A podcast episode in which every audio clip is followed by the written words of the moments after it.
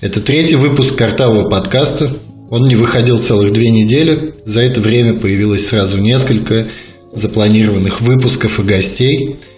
Сегодня у нас гость Лео Сквирский, автор канала Леонардо Диванчи, один из авторов канувшего в лету издания «Люто Волк», а теперь еще и клауд-рэпер Лил Твит. Это, это все, что я на данный момент знаю. Возможно, у тебя есть гораздо больше регалий ты можешь о них рассказать, но сперва э, начнем с того, что ты вчера отмечал Пурим. А, да, начал отмечать его. Да. С чем я тебя поздравляю. Ты, согласно заповедям, нахуярился? Ну, нахуяриваться приходится несколько дней подряд, поэтому я ближе к выходным начну. С чем вообще? Я просто не, не сильно шарю в религии.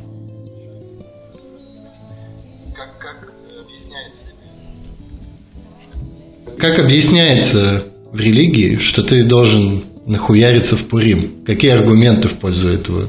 Ну, насколько я понимаю, это все идет из Талмуда и связано с освобождением евреев э, от, уничтожения персидским царем. И самое главное, задача выпить больше, чем э, требуется, чтобы уснуть.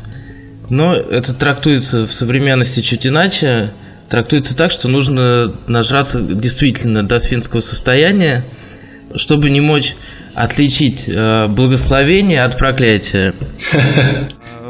В, в Израиле и в Нью-Йорке происходит полный пиздец.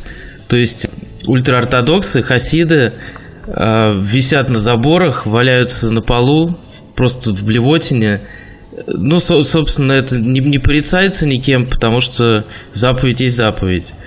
И в, в Израиле вечеринка длится несколько дней подряд. То есть, если началась она вчера, то закончится где-то к понедельнику. Те евреи, кто светские, они не а, ради, не ради соблюдения заповеди это делают, а просто потому, что есть возможность совершенно легально превратиться в, в скот, и тусоваться. То есть это делают и рейверы, и скромно живущие какие-то там люди, которые весь год э, терпят и, наконец, добравшись до этого праздника, отмечают его с полным размахом. Это похоже примерно на то, что происходит в России после Нового года, вот эти вот десятидневные каникулы. Это приблизительно то же самое. То есть люди после этого с большим трудом выходят на работу – потому что пьют, пьют как не в себя. Есть, есть вообще те, кто в России выдерживает эти 10 дней. Просто в, в этом году я заболел очень сильно, ровно 31 декабря. Прям проснулся днем и понял, что у меня температура под 40, какая-то жесткая ангина. И в итоге я провалялся дома до 3 января включительно. И только вот 3 января я смог поесть какой-то там бульон, выйти на улицу. У меня были запасы определенные алкоголя и прочего. И я, значит, такой 3 числа вечером начинаю писать, звонить всем знакомым в Петербурге с предложением, значит, как следует отметить все-таки Новый год. И мне и оказалось, что 3, 3 января вечер – это ровно тот момент, когда все начинают такие говорить, типа, блядь, чувак, мы больше не можем, мы хотим сегодня хотя бы впервые попасть домой, поспать и отдохнуть. И я остался в этом году без Нового года. Ну, есть еще старый Новый год, и праздники-то продолжаются довольно долго, и можно выбирать себе друзей, чередовать. Какие-то пьют сегодня, какие-то пьют завтра.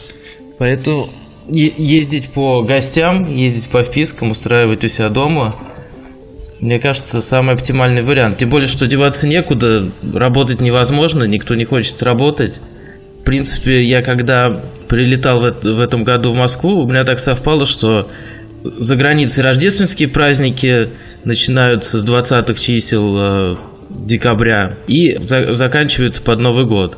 В итоге, при, прилетев в Москву, я еще две недели отдыхал, потому что ничего не работает. Мне так неудобно, потому что я могу бухать э, во время работы. Ладно, это как раз наводит нас тема про отсутствие работы и людей, которые не работают, но при этом хотят как-то существовать. Наводит на самую актуальную на сегодняшний момент тему. Это история с Беллой Рапопорт и компанией, компанией «Лаш».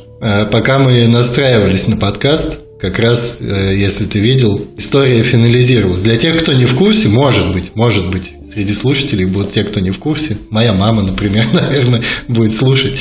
Белла Рапопорт обратилась в личку в инстаграме компании Lush, производящей косметику, насколько я знаю, и всякую там хуйню для ванн, умывания и прочее. И, значит, предложила им дать ей бесплатно какую-нибудь какой-то набор этой косметики, о котором она в ответ расскажет в сторис. Э, достаточно вежливо, по моему мнению, компания Lush сказала спасибо, извините, но нам не интересно. После чего Белла обвинила их в хамстве. Началась вот эта история в интернете все начали угорать, придумывать свои версии. Больше того, я написал в личку Сырков Бою Александров ровно с тем же текстом, и они не просто мне ответили, а спросили адрес и отправили мне коробку сырков своих, кроме шуток. Но сегодня закончилось все чем? Э, естественно, это переросло в какую-то, по утверждению Беллы, травлю. Она начала говорить, что ей пишут угрозы и все прочее. После чего компания Лаш буквально вот пару часов назад, может быть час, выпустила достаточно милое заявление о том, что мы, конечно, за шуточки и все дела, но, пожалуйста, давайте прекратим хейт-спич, прекратим троллинг, не будем травить никого, вообще давайте, в общем, жить дружно. И, казалось бы, отличная история, все правильно сделали, но им ответила вновь Белла и заявила, что неправильно они, видишь ли, заявляют, кто они вообще, блядь, такие, чтобы решать, как она реагирует на этот хейт-спич и травлю. А, сделала охуительные заявления вроде того, что аудитория Лаши – это двачеры. Я себе представил э, типичного двачера, который бросает бомбочку в ванну. Видимо, перед тем, как бросить туда еще и тостер. Ты насколько я понял, этой темы у себя в канале коснулся только попросив э, фотографии обнаженной Беллы и пары других феминисток. Ну, что я могу сказать? Мне кажется, что травля это всегда весело, если это не приводит к какому-то плачевному результату в виде самоубийства, скажем. Но, но это интернет, и он по таким правилам работает, он не должен быть регулирован какими-то а, моралфажескими установками, то есть каждый сам себе судья. Если тебе это кажется нормальным троллить, то почему бы и нет? Получишь ты осуждение за это, не получишь, сам решай. Но мне кажется, что она просто перегибает палку, утверждая, что ей ответили по-хамски. У бренда есть полное право отказать в сотрудничестве. Тем более, что, ну да, работает так, что по бартеру блогеры какие-то делают обзоры. Но если бы мне отказали, я бы забил хуй на это и просто, скажем, ну, начал бы какое-то говно постить про Лаш и говорить, что у меня от бомбочек раздражение. Ну, просто, просто потому что вбрасывать лжеинформацию какую-то, фейки, это прикольно. Это такая игра. Да, даже если, если бы это довело до, как, до какого-то там, скажем, юридического преследования, но это даже еще интереснее и выгодно, скорее всего, обеим сторонам. А скатываться до жалоб на то, что меня, меня принижают, потому что сидят какие-то с предвзятым мнением там люди, представители Лаш, ну, как, какая-то хуйня, мне кажется, ну, не, не стоит вообще э, в это лезть, потому что я сам, когда посчитал правильным защищать права, так сказать, наркопотребителей и ввязался в тему э, волонтерства в этой сфере. Ну, я ожидал того, что как, как любого активиста, ну, я столкнусь с людьми, которые не, не поддерживают эту тему. И если уж ты занялся активизмом э, по защите прав женщин или по, ну, как это все называется, по феминистической этой теме начал выдвигаться, то ну, нормально нужно относиться к тому, что ты будешь не понят, как любой человек с э, радикальными взглядами, которые не одобряются большинством э, людей в России. Нет, я полностью согласен. Просто конкретно в этой ситуации это уже какая-то шиза, если честно, потому что там э, дошло до обвинений в том, что все телеграм-каналы, где эта история мусолилась, это все проплаченная реклама Лаш.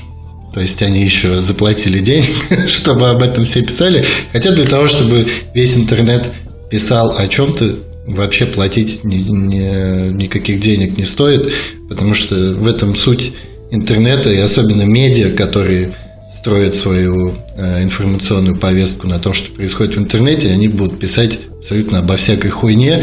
Я как раз недавно формулировал эту некую мысль о том, что вот этот формат, как интернет отреагировал на ту или иную историю, он в целом-то, конечно, понятен, потому что, по сути, интернет стал основным источником информации для всех, и ее настолько много, что ты все время что-то пропустишь, особенно если ты взрослый человек, который занимается какими-то делами, а не оболтус вроде нас, который может позволить себе сидеть там 20 часов в сутки. С другой стороны, э, реакция интернета на какую-то историю, ну, тут нужно понимать, что аудитория интернета – это, блядь, люди, которые реагируют на умывающуюся капибару, и это люди, которые готовы месяц обсуждать ебаный цвет платья. И с тем же успехом можно э, абсолютно любому медиа либо изданию брать комментарии по поводу чего-то, что произошло в интернете, в коррекционном классе, не знаю, у детей, блядь, с ДЦП или синдромом Дауна. Ничего не имею против детей с синдромом Дауна. У них даже сегодня, если я не ошибаюсь, какой-то праздник. Я, бы, я когда был моложе, я волонтерил в центре э, для детей с синдромом Дауна. И снимал про них сюжет на ТВ, именно с такой с историей, что они, в общем-то, нормальные чуваки. И это было очень давно, типа лет, наверное, 18 назад, когда отношение к таким детям было серьезно хуже, чем сейчас. Вообще в этой истории с Лашем какие-то какие-то репутационные э, потери Лаш понес? Они, э, девушки, девушки, поддерживающие Беллу, э, считают, что да. Считают, что да, и там были вот прям мои любимые комменты по классике, когда кто-то из ее подруг говорил, ну, скажи, что я могу для тебя сделать. Э, например, написать в Лаш, что они потеряли как минимум одного клиента. Я подумал, ну, как бы, хорошо, вот, например, ты сам по себе дурак и считаешь, да, что это очень значимая потеря для кого-то. Когда ты предлагаешь человеку, человеку другому такого рода поддержку, другой человек как-то этим оскорбляется. Типа, знаешь, ну не знаю, у тебя умирают родители, а к тебе подходит друг, дебил такой, говорит, ну я хуй знает, братан, хочешь, хочешь жвачку дам? То есть это примерно, мне кажется, такого уровня поддержка. Ну, если этот друг э, пиарится на, на этом, мол, э, я, я видел несколько каналов, которые, естественно, влезли в этот скандал со словами, мол, был не расстраивайся, мы тебе соберем комплект косметики, про который ты сможешь снять сторис. В частности, канал Небожена это э, делал. По факту я не знаю, отправили ли они, согласилась ли она вообще, прочитала ли она это, э, отправили ли они эту косметику ей, но, по-моему, это просто ну, попытка при примазаться и таким образом показать какой-то благородный и как ты поддерживаешь человека, которого травят. Но это все, мне кажется, если это вынесено в публичную сферу, то это все исключительно ради пиара делается. Потому что написать, а, что я выступаю, мол, а, против травли, ну, это проще простого. Но при этом это следствие непонимания того, как работают э, скандалы в интернете. Да, да, возможно. Скорее всего, скорее всего, проще было бы это все погасить, э, ну, игнором. То есть перестать эту тему развивать, забить хуй и двигаться дальше. Ну, ни одна из сторон этого, считай, не сделала. Сколько ты читаешь каналов в Телеграме? Никогда не пытался считать, но э, каждое утро, когда я просыпаюсь, за 8 часов, вот ночью у меня набегает ну, где-то 600 непрочитанных сообщений, Среди них, ну, может быть, ну, очень малая часть это какие-то пер- персональные сообщения. В основном это посты каналов, но я читаю кучу каналов политических, э, которые являются продолжением э, каких-то тредов на Reddit или на, на Форчане и прочих чанах какие-то там анархисты, какие-то либертарианцы, какие-то каналы, которые поддерживают, скажем, Асада, сири- сирийскую власть. Вот. Они, они просто выкладывают самые свежие мемы и картиночки, которые ну, просто так не найдешь. Их нужно где-то э, задрачиваться, ну, сидеть на имиджбордах и выискивать.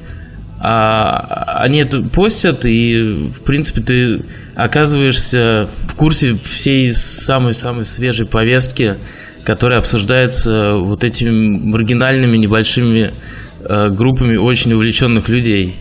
Просто, э, мне кажется, в последнее время вокруг некоторых каналов возник целый культ. Я просто подписан буквально на каналы 3, наверное, 4, включая твой, потому что я терпеть не могу. У меня очень мало чатов и каналов, я ненавижу непрочитанные сообщения, а времени читать их все нет. И я вот оставляю себе ровно столько, чтобы мне хватало, например, раз в час проверять там телегу, а, успевать за несколько минут прочитать все посты, закрывать ее, и чтобы у меня не висело вот эти, знаешь, круглая хуйня с количеством непрочитанных.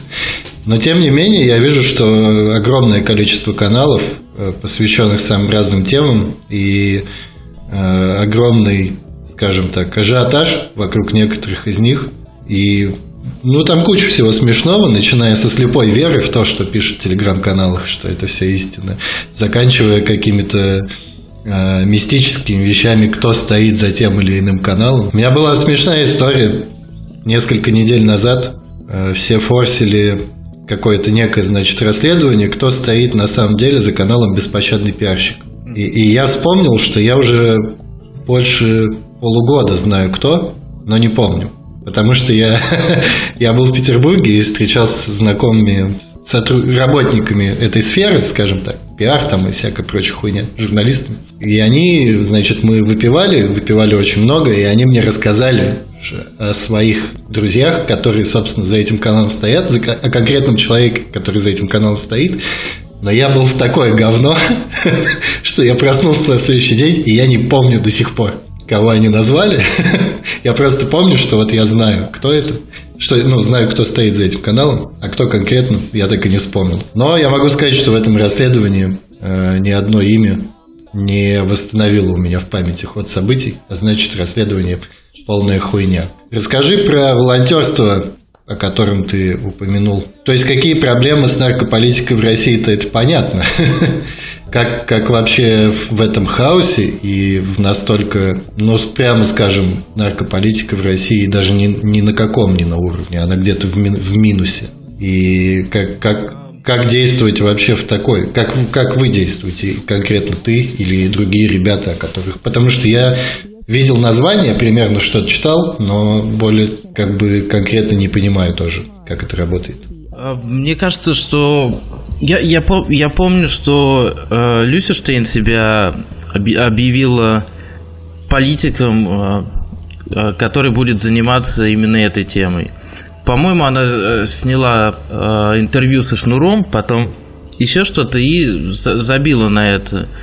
Я предполагаю, она это сделала по чьему-то совету не лезть в это, потому что заниматься этим себе дороже, и наверняка тебе потом прилетит. Можно будет э, расценивать как пропаганду наркотиков или буквально что угодно. Я познакомился с э, ребятами из э, фонда Рылькова на вечеринке и предло- предложил им свою помощь, потому что понял, что действительно это единственная какая-то социалка, на которую я готов тратить свое время и делать это безвозмездно. Тогда была проблема с, э, э, с таким медикаментом, как налоксон, который является единственным антидотом при передозировке опиатами. И в России его перестали производить. Он заканчивался даже у бригад скорой помощи мне тогда выдали прямо на вечеринке флакончик, и я объявил в канале о том, что вот у меня э, есть этот антидот, и в случае э, каких-то проблем я всегда доступен, чтобы подвести его, потому что это действительно спасает жизни. Однажды мне написали, э, мол, по-моему, у меня передозировка, ну, как какой-то человек, с которым я не был знаком, просто из фолловеров. Э, нахожусь там-то, там-то, вот нужна помощь. Я э, выехал туда, по-моему, это было ну, полтора часа я ехал на такси от дома. Пря прямо около подъезда, куда я э, направлялся, меня э, приняли мусора. Э, вот. У, меня с собой были та таблетки э, от давления, от э, сердца, ну, в общем, такой стандартный набор, который должен быть у медик. И э, это баночка с налоксоном. Э, Бусара меня обыскивали вплоть э, до трусов, абсолютно уверенный в том, что э, я везу какую-то наркоту. Вот. Отобрали у меня телефон, начали копаться в переписках. Наш, нашли переписку с этим вот товарищем, которому было плохо. И э, нашли, нашли у меня, собственно, лекарства и э, шприц инсулиновый для, для введения этого лекарства абсолютно убежденный в том, что то, что я направляюсь на, на, какой, на какой-то притон, а, попросили меня им посодействовать в борьбе с наркоманами и из этого притона, собственно, телеграфировать им а, о том, находятся ли там наркотики. Я немножко оху, охуел от такого предложения, сказал, что так, таким не буду заниматься. И э, после чего мне сказали, ладно, собирай вещи, иди куда шел. Ну, типа, только объяснить, э, тебе, тебе вообще, типа, ну, э, жалко их, что ли? Я говорю, кого? Ну, типа, наркоманов. Я говорю, ну, я, я приехал с помощью, и как, как э, медик я обязан помогать всем. Ну, немножко спизданул, потому что медиком я не являюсь, но немножко шарю в этой теме. По убеждениям. По убеждениям.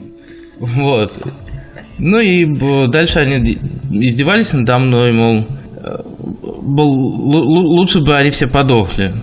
Ну, такой, такой разговор я слышал миллион раз, и мне, в принципе, плевать на это было, просто возмутило то, что мусора нарушили буквально все, э, все свои э, протоколы о досмотре, ну, в принципе, вели себя супер некорректно. Ну, человека я спас, и Э, там проблема оказалась намного проще, он просто э, Виагры перепил. Он был, он был один дома? Он был, он был один дома, но у него просто болело сердце, потому что, ну, как известно, Виагра довольно серьезную нагрузку дает на сердце, и у него никакой предозировки не было, ну, просто он просто перепил Виагры. Да, это же интересная история, что Виагру изначально вообще делали как э, некое лекарство для сердечников, и вовремя увидели интересный побочный эффект, который позволил продавать ее э, за достаточно большие по тем временам деньги. Она и сейчас стоит очень дорого. Там одна таблетка настоящей Виагры, по-моему, до 1000 рублей стоит. В, Тай- в Таиланде? В Таиланде она очень дешевая. Но там, не, не, я думаю, не настоящий Виагра, а типа как местный аналог. Я, я думаю, что это дженерики просто, ну, как, которые абсолютно нормально действуют, просто не брендированные. Во, вообще есть э, другие способы, другие медикаменты, которые помогают при эректильной дисфункции, которые ну, не дают такую нагрузку на сердце. Я однажды ходил на районе в торч-аптеку. У меня вообще любопытный район. Он с четырех сторон по периметру окружен э, торч-аптеками, которые известны еще совковым наркоманам. Там принципиально не продают шприцы, чтобы вокруг этой аптеки не, образовалась тусовочка. То есть, чтобы люди подъезжали, покупали, что им нужно, и сразу же съебывали. Там сам, самый ходовой товар – это лирика, по-моему может быть, что-то еще. Но я, я э, когда готовился к съемкам э, своего порнофильма, где я должен был в главной роли играть, я хотел закупиться разными вот этими средствами э, для секса. На тот случай, если, например, я застесняюсь присутствия других людей, камеры, и проэкспериментировать. Я тогда вот купил э, дженерик Виагры. Ко мне сразу же подскочили пацаны, которые там вот э, все равно притусовывают около этой аптеки. И потребовали поделиться таблетками. Я говорю, ну это типа не, не это, не для не наркотические таблетки, это таблетки для секса. Я говорю, нет, давай, типа, попробуем. Ну, я им, э, я им, я им несколько таблеток дал, они говорят, ну а сколько нужно жрать? Я говорю, ну вот три штуки сожри. Возможно, я кому-то сильно навредил, но, но там и люди были не, не особенно приятные, поэтому... С низким давлением явно. Поэтому, возможно, три отличные дозы.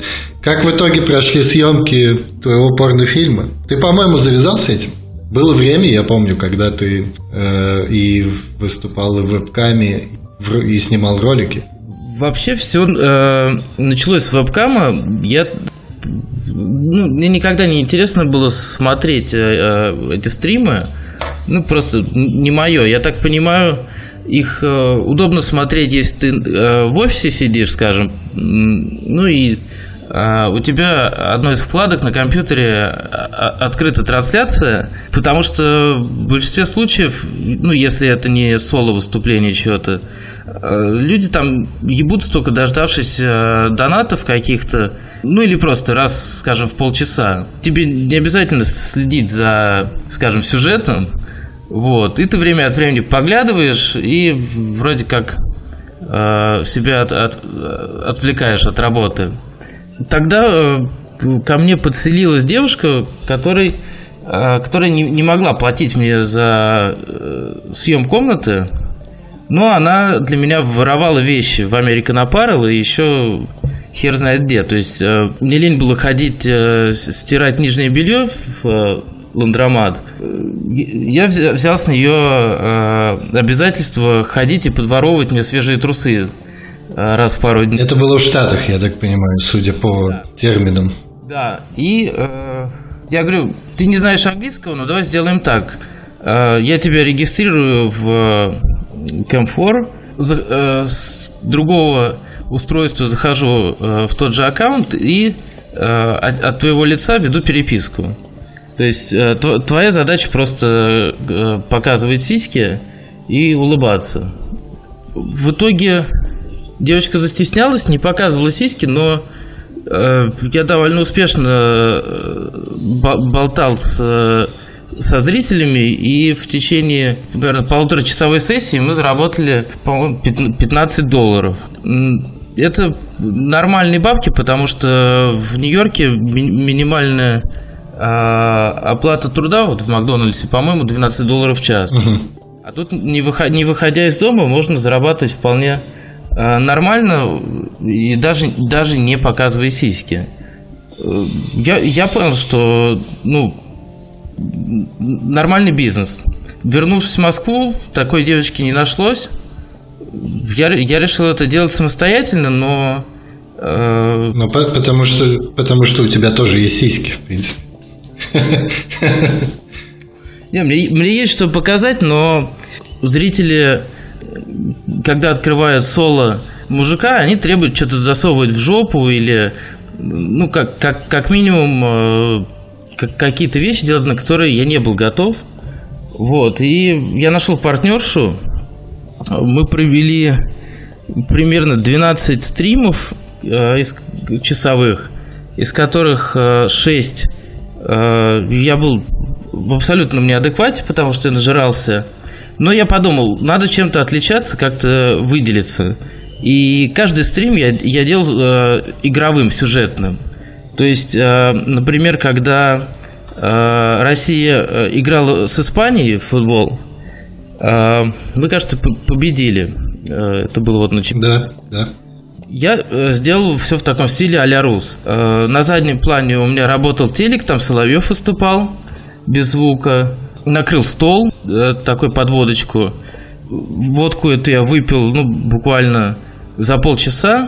И не, не успев приступить, собственно, к ебле, немножко перекрылся и начал просто выкрикивая лозунги какие-то там, типа «Россия, уле-уле», бросаться предметами, едой в свою коллегу, раздвигал э, задницу в камеру, э, пердел туда, ну и, собственно, э, никаких донатов не получил, но этот стрим увидели мои знакомые, наделали скриншотов, и я тогда никому не говорил, что этим занимаюсь. Ну и примерно так вот половина стримов проходила. То есть я что-то крушил, что-то рвал, раскидывал. Ну и, как оказалось, это не то, что хотели смотреть люди. Остальная половина стримов прошла успешно. Мне накидали где-то 150 долларов этими токенами. Я их вывел э, через какой-то там а PayPal.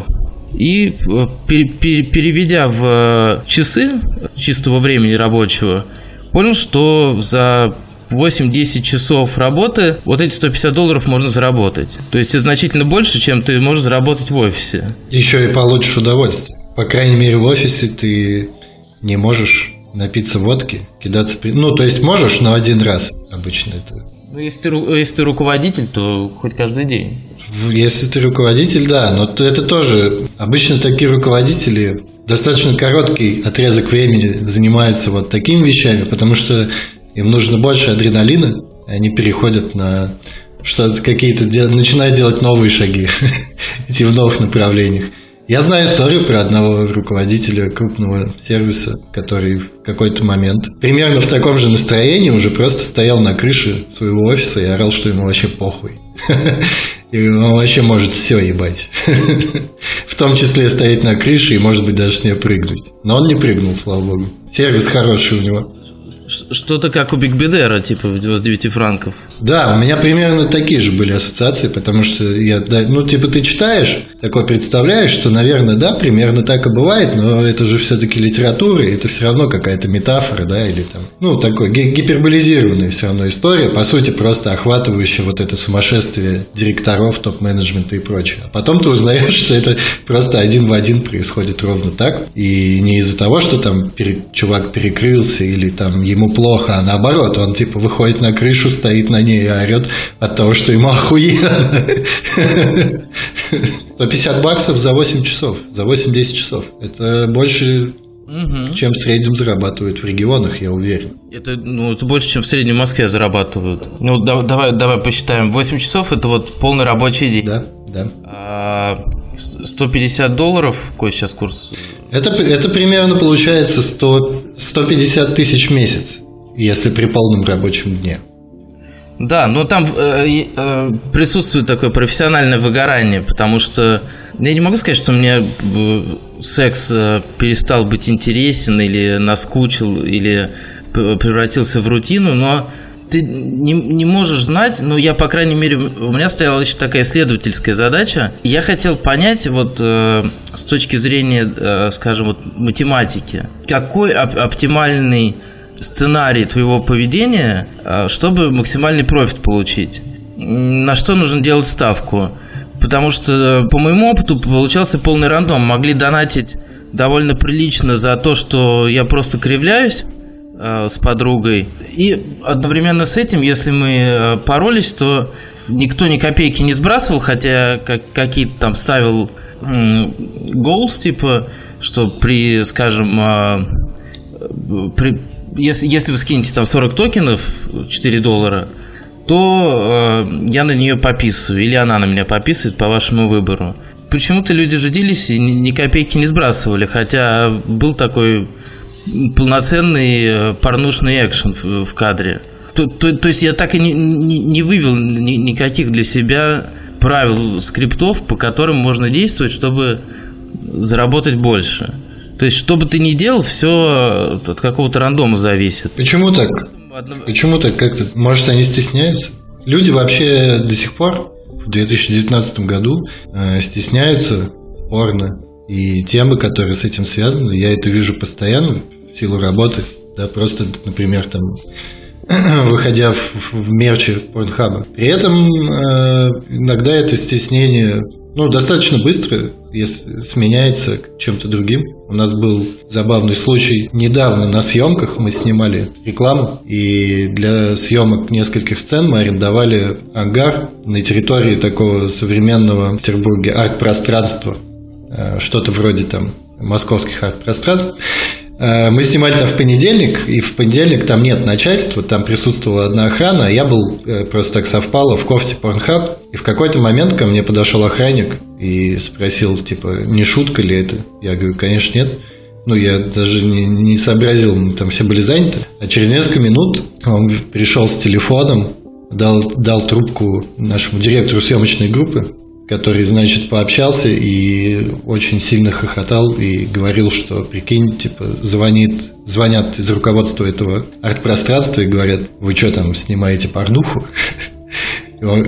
А реклама на порну? Нет, нет, он говорит, нет, вы что, типа, а он, ну, мы, естественно, испугались, потому что, не дай бог, сейчас, ну, начнутся проблемы, нам закроют локацию, мы, типа, очень сильно всрем по бабкам и вообще, то есть, там, 100 человек съемочная группа, ставятся сцены, и мы не можем никуда это перенести и так далее. Есть, это был огромный, очень большой проект, Заканчивается этот разговор тем, что чувак из администрации этого арт-пространства перебивает нашего директора и говорит, короче, если вы там что-то вульгарное снимаете, поставьте на вход кого-нибудь и все.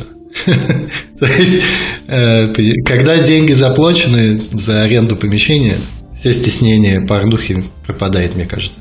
Ну, а, дальше, насчет того, как я перешел, собственно, к попыткам а, что-то делать в порно-продакшене, мне, мне, мне стало интересным у меня были бабки, короче, лишние. И э, большой энтузиазм со стороны э, довольно хорошей команды э, съемочной. И еще э, я как-то уболтал несколько девчонок в этом всем участвовать, объяснив им, что буду делать нечто чрезвычайно концептуальная, с э, еблей, но красиво. Я, я им как референсы показал какие-то кли, клипы нескульных рэперов и сказал, что это все будет в такой стилистике. Я по тегам про, прочесал Pornhub, понял, что нифига подобного нет. То есть в, в плане постпродакшена. Сюжетно, да, есть что-то близкое к этому, Э, ну, я, я хотел сделать буквально э, такой стильный клип, смонтировать все так, чтобы это э, выглядело будто бы такой арт артхаус. Мне посоветовали, я не помню, как называется компания, которая снимает в основном гей-порно. Black, Там в чем фишка? Black Star. Black Star? Там что-то Sparkles, Sparkles, не помню. Там фишка в том, что сюжет э, нелинеен. То есть э, видео начинается с камшота, ну и вообще все в таком порядке нестандартном. Не, не, совершенно не э, желая действительно вносить какой-то концептуализм, я хотел этот концептуализм изобразить. Это зачастую работает, когда ты ну, просто делаешь какую-то вот такую... Ну, когда ты экспериментируешь, всегда можно это подогнать. А, мол, если вы не понимаете, то... Больше того, ты можешь делать, э, ну, например, э, да, вот эта история с киданием едой в партнера, или то, о чем ты говоришь, там самый большой плюс в том, что ты можешь абсолютно ничего не подразумевать, но найдутся люди, которые найдут в этом какую-то глубокую идею, будут уверены, что ты ее туда и закладывал. И будут тебе рассказывать, как, как ты очень круто вот какой вы молодец, что вы знаете Э, вот эти нотки концептуализма, ты думаешь, блядь, какой концептуализм? Я просто был в говно хорош. Но лучше соглашаться всегда. Вот, и э, я не хотел, чтобы это выглядело пародийно, я хотел, чтобы это выглядело так, что у меня куча референсов э, э, к чему-то э, такому сложному, там, к Тарковскому, скажем. Все э, как, э, я с тобой консультировался тогда насчет вообще легальности всего этого предприятия. И, как известно, у нас в России порнография – это производство, распространение – это уголовка.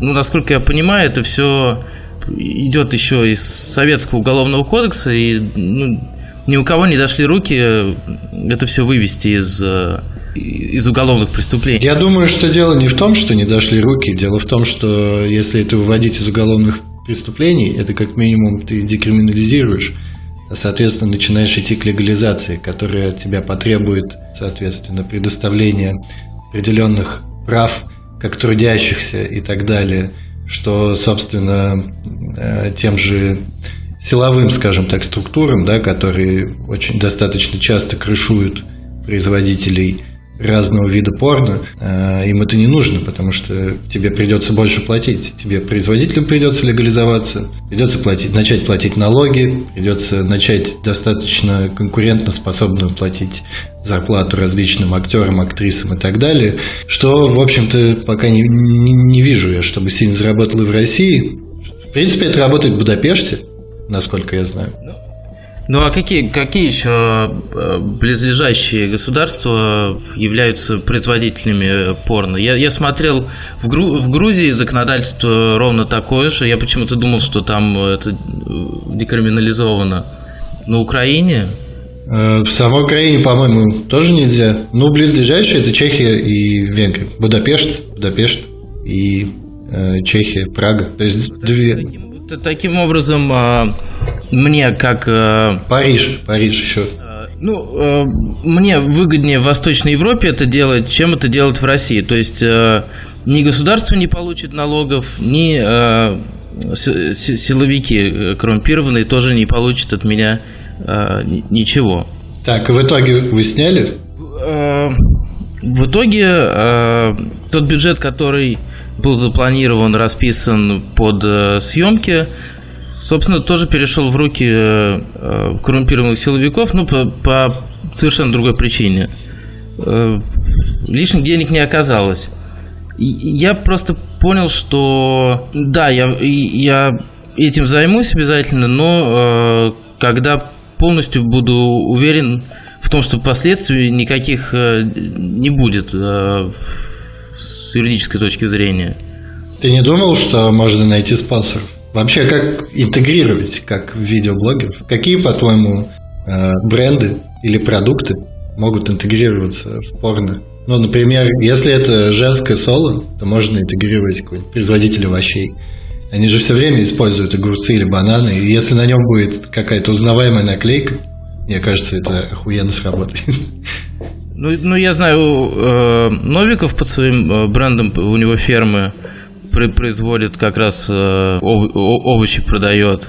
Частники этим вряд ли будут заниматься. То есть э, продавец овощей с Люблинского рынка у него э, как такового бренда нет. Он в этом участвовать не будет. Нет, я имею в виду из крупных. Здесь же еще всегда можно, если это такой массовый продукт, условная Кока-Кола, ты всегда можешь отмазаться тем, что ты вообще не в курсе, это просто вот оказалось как-то в кадре.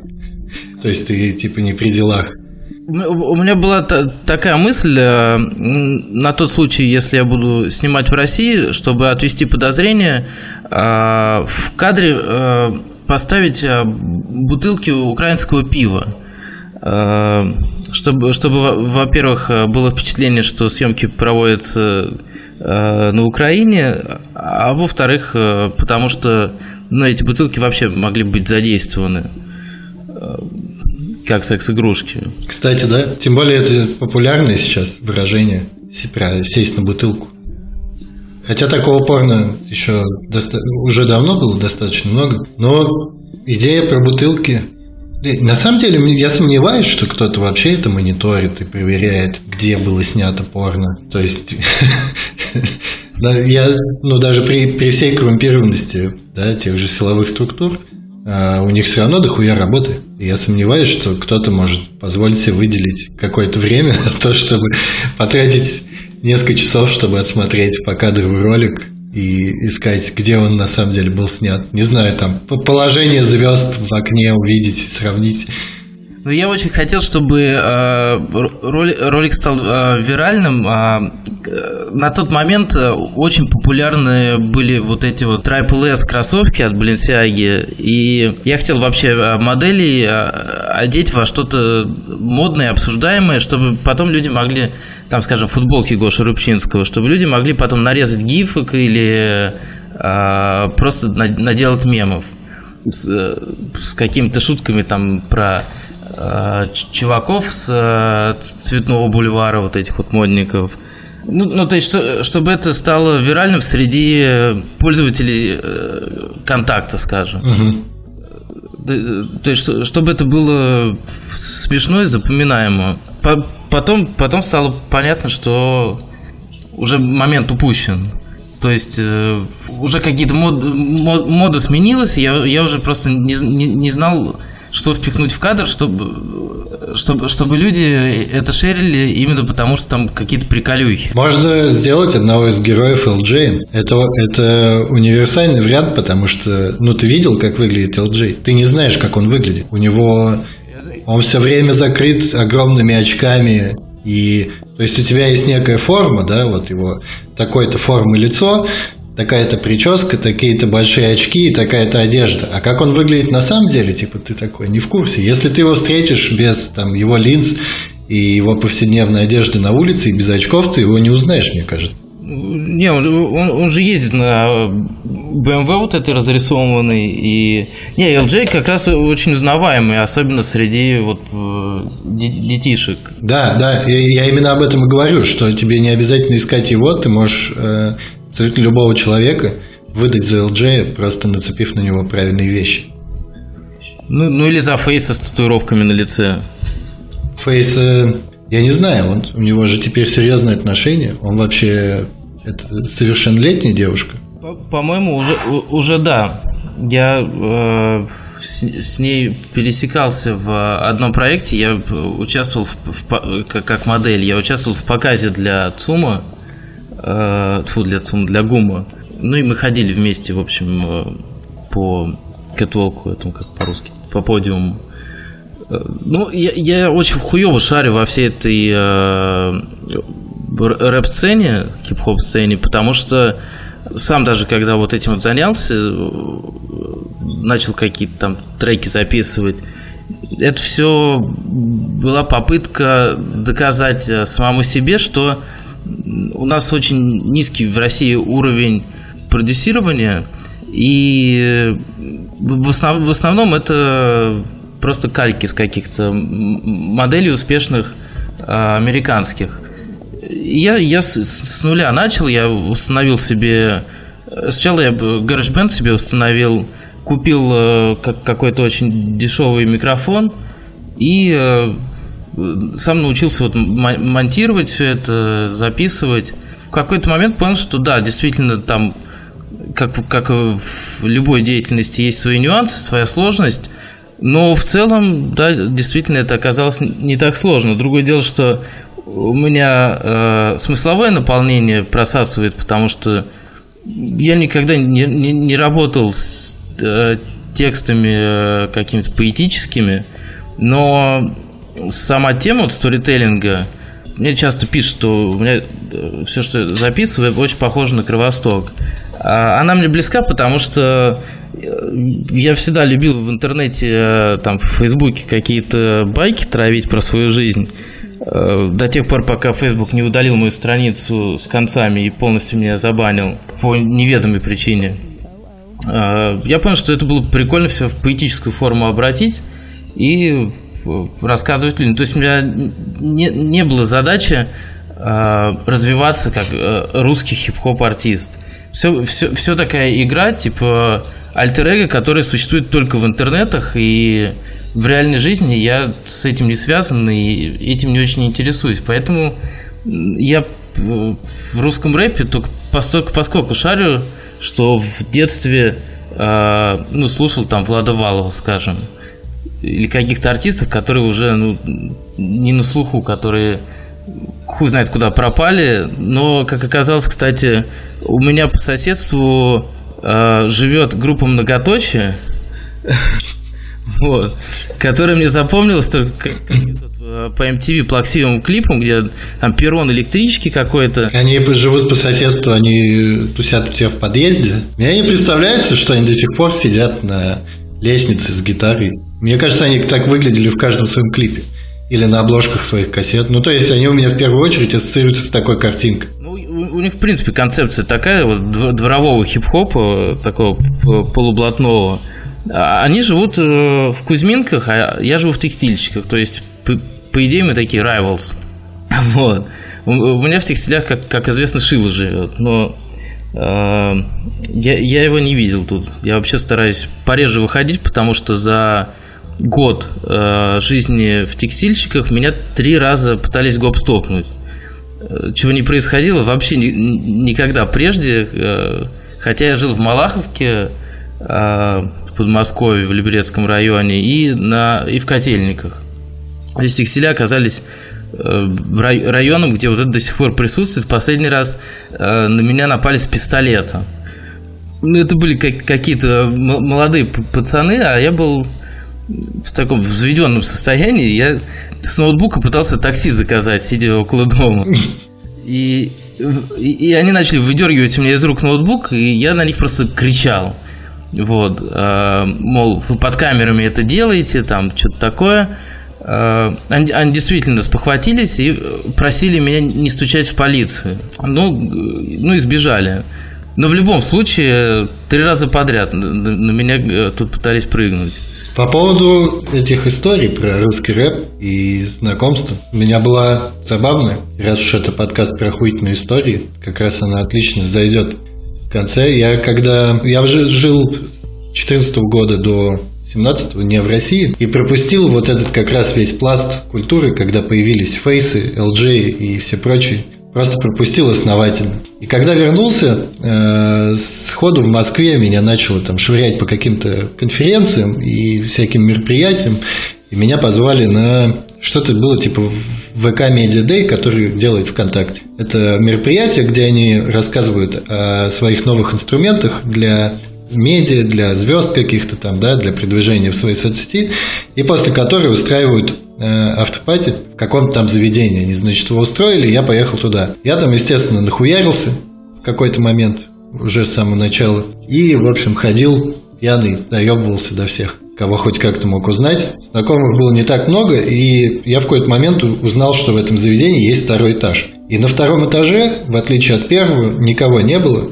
Была большая барная стойка, что главное, со стульями, а я очень люблю сидеть за барной стойкой. И я такой думаю, блядь, это же то, то самое место, где я хочу остаться. Я сел за барную стойку, взял себе бурбона какого-то, сижу, пью, и вижу, что заходят два молодых парня, такие вот, на хип-хопе, значит, все модные, э, с татуировками на лицах и так далее, а с ними две девушки, ну, такие просто эскортницы-эскортницы.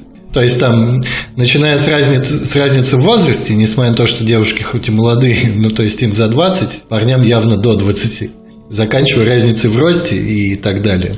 И они, значит, вот эта четверка подходит к барной стойке напротив меня, и чувак, значит, такой в очках с татуировками на лице.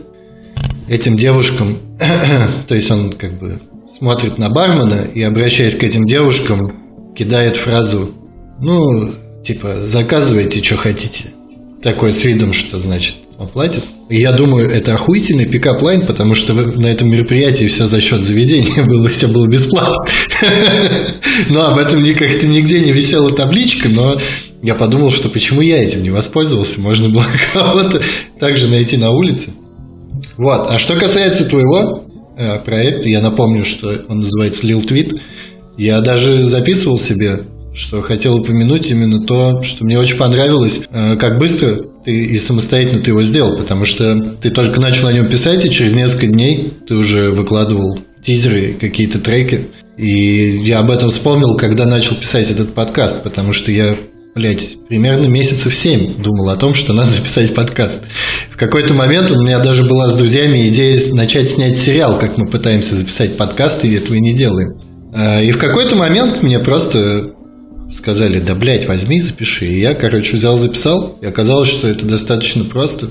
Для этого не нужно прилагать серьезных каких Ну, то есть, это может сделать любой. Ты начинаешь какие-то усилия прилагать уже позже, э, прокачивая как-то качество записи, да, там, э, готовясь, может быть, в каких-то моментах э, или там подбирая определенное время гостей и так далее.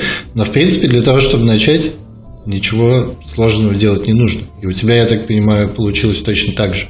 Да, да я, э, я по, по, по дурости э, пер, первые результаты своих опытов продемонстрировал родителям.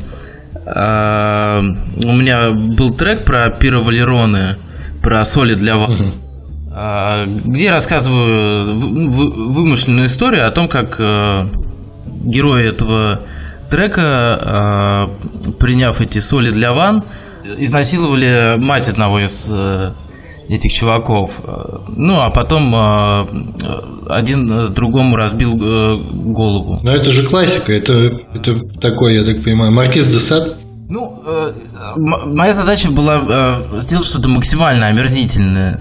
То есть, э, чтобы людей стригерило именно вот э, э, мерзость описания вот физиологических процессов каких-то. И, конечно, родители прихуели с этого, потому что, ну, я, я, я, я закончил ГИМО, я получил MBA в Нью-Йорке, и после этого я вернулся в Москву и на, начал писать какие-то песни про вот, вот такой вот трешак. Тогда, э, когда родители это осудили, я понял, что вот, да, блядь, э, я всегда боялся э, что, что-то делать, потому что если не своих родителей, которые не сидят в интернете, то, по крайней мере, перед родителями своих друзей мне будет стыдно. Которые наверняка будут спрашивать, типа, ну, что с ним произошло, что за хуйня. И как, -то, как только я ну, научился фильтровать, это как только я пришел к тому, что если тебя осуждают, то это не повод э, прекратить э, это делать. Мне, мне это ужа, ужасно впирает, и я же это делаю в первую очередь э, для себя. Вот. И мне перестало быть страшным э, что, что-то вот выкладывать и не то чтобы мне похуй на критику, если критикует человек с экспертизой, то, естественно, я прислушаюсь к этому. Но пока что э, люди, которые занимаются музыкой, э, они, они, они только хвалили меня, при этом делали это искренне.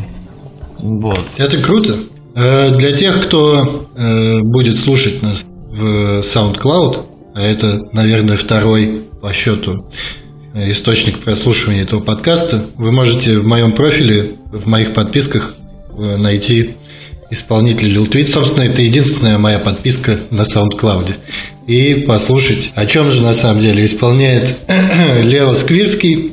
Я напоминаю, что это был третий эпизод картавого подкаста. В гостях был Лео Сквирский, автор телеграм-канала Леонардо Диванчи. Вы можете найти его в телеге.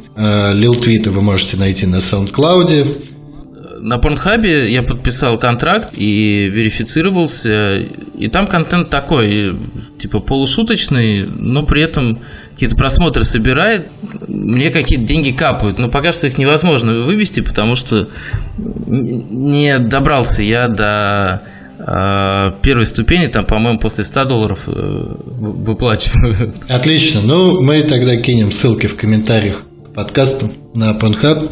Спасибо большое, что согласился записаться. Э, вошел в тройку моих первых партнеров по, по подкасту.